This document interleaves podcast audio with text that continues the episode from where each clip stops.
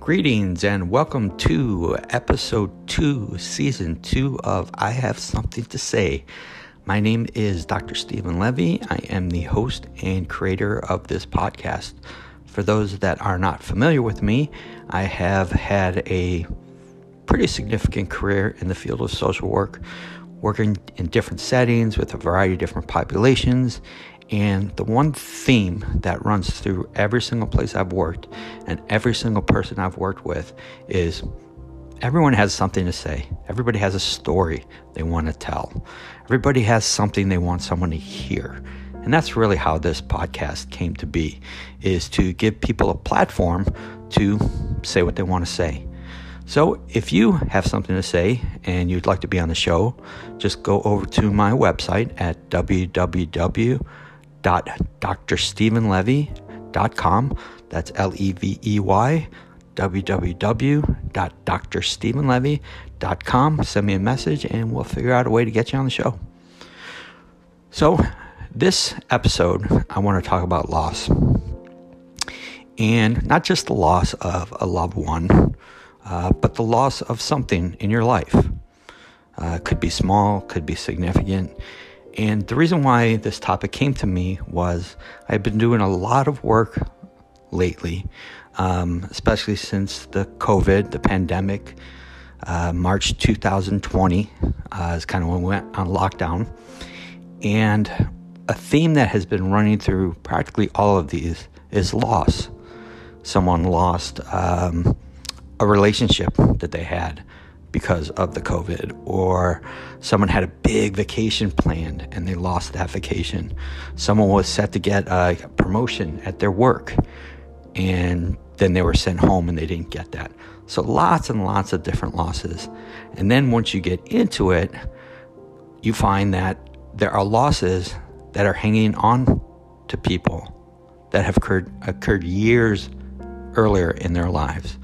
For example, uh, the lady who had to take care of her parents because the parents were disabled and couldn't do it, loss of childhood. The gentleman who was abused by um, a caretaker, the loss of innocence. So these are all losses that do not necessarily have to do with death, but that we experience in very, very similar ways. Now, Elizabeth Kubler Ross came up with a theory of how people go through stages of grieving a loss.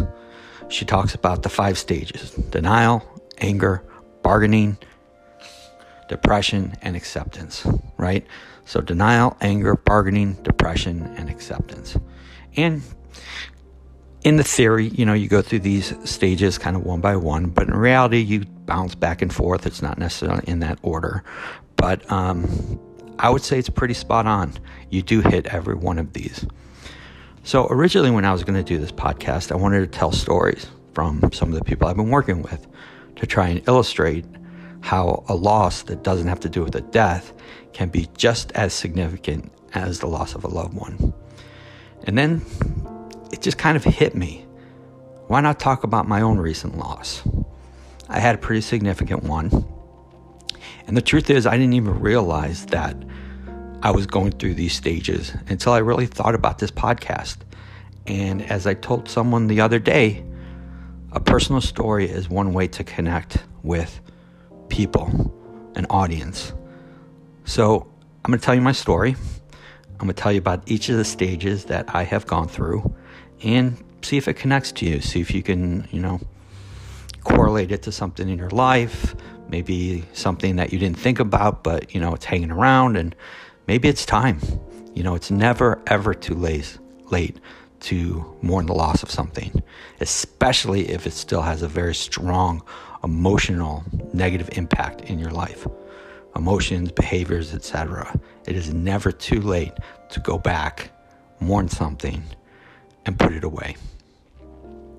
So for me, in March, right before the country shut down, right before we went on quarantine, I had a meeting scheduled with one of my bosses, And really, the theme or the point of the meeting was just to talk about, you know, the end of the year and, you know, what was going to happen next year, things to work on, things doing well, you know, just kind of a end of the year wrap up.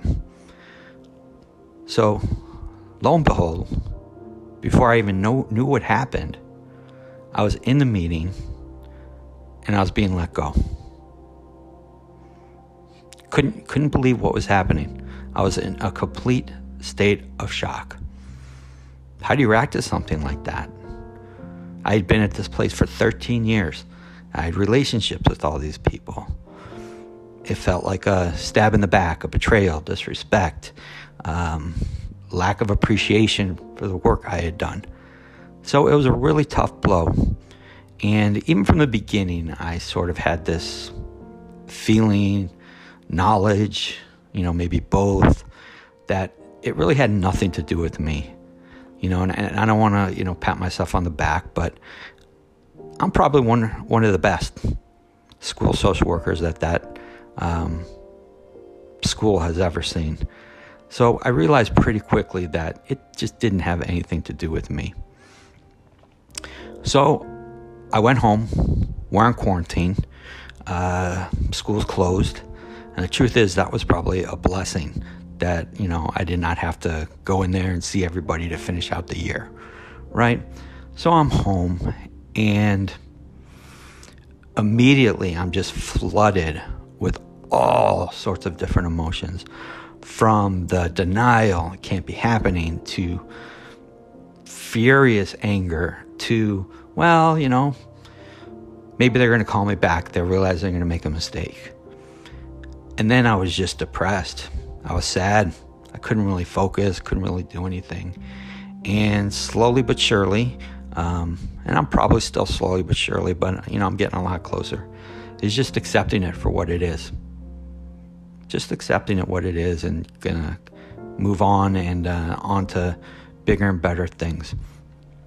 So I want to break down these stages a little bit and kind of give you uh, some specific examples of what they actually mean. So, what is denial? Denial is a way for us to um, slow the process of the loss.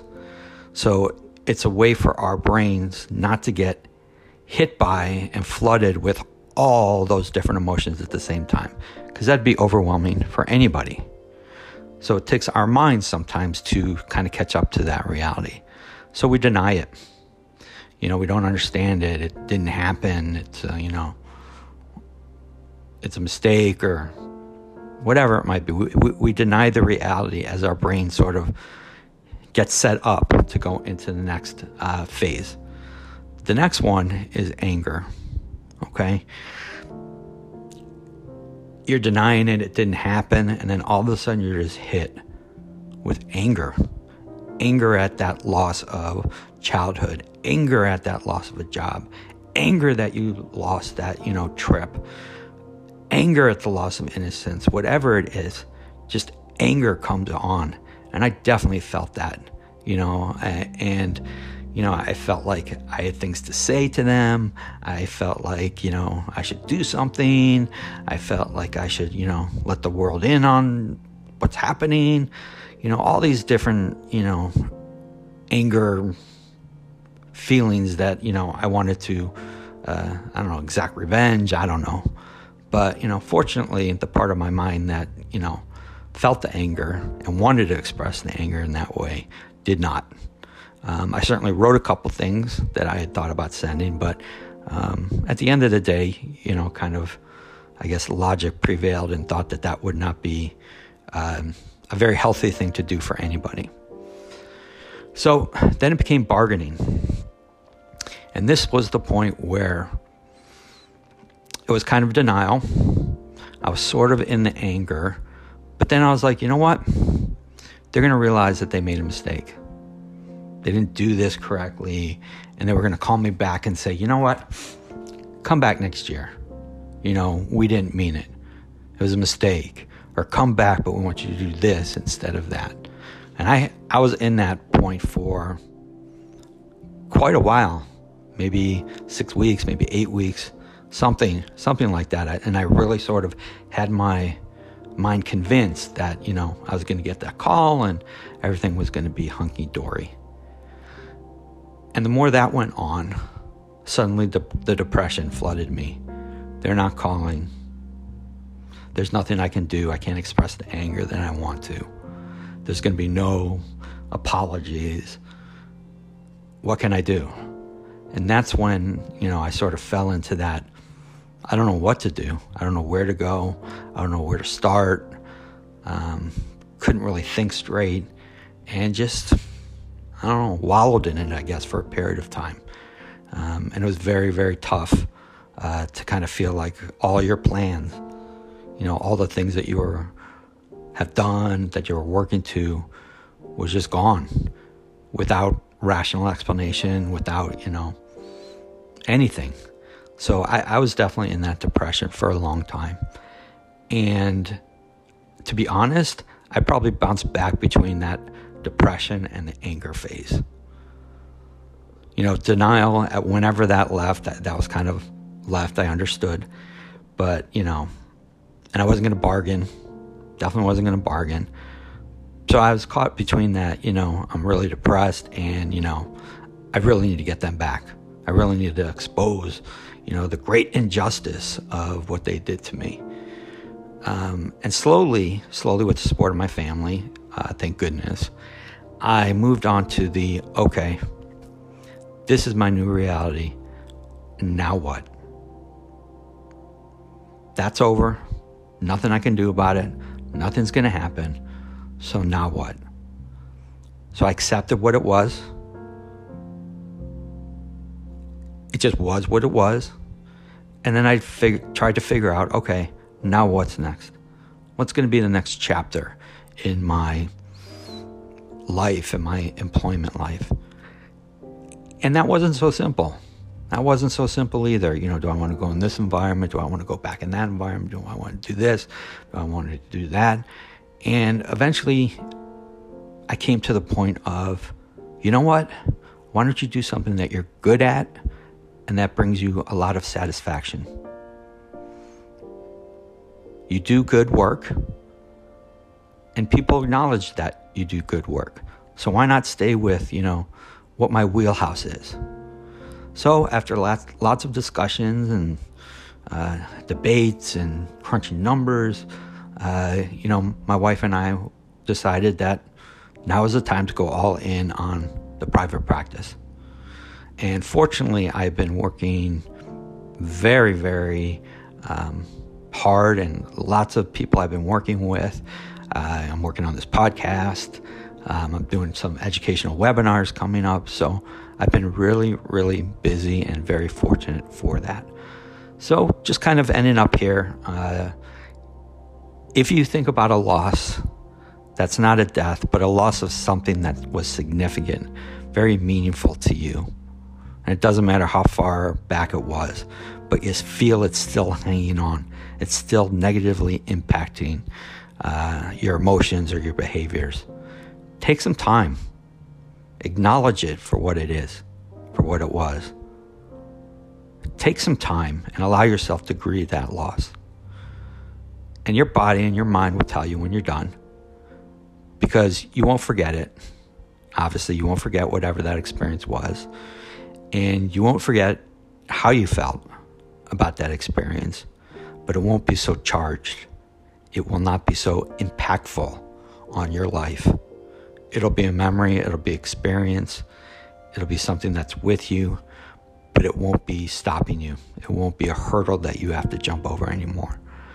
So, again, you know, typically people when they have a loss they go through these kind of five stages that elizabeth kubler-ross came up with the denial the anger the bargaining depression and finally acceptance so that's all i have for this episode of i have something to say again if you feel like you want to reach out and have something to say or comments feedbacks uh, whatever's on your mind head on over to the website www.drstevenlevey.com and uh, let me know what's on your mind. Thanks.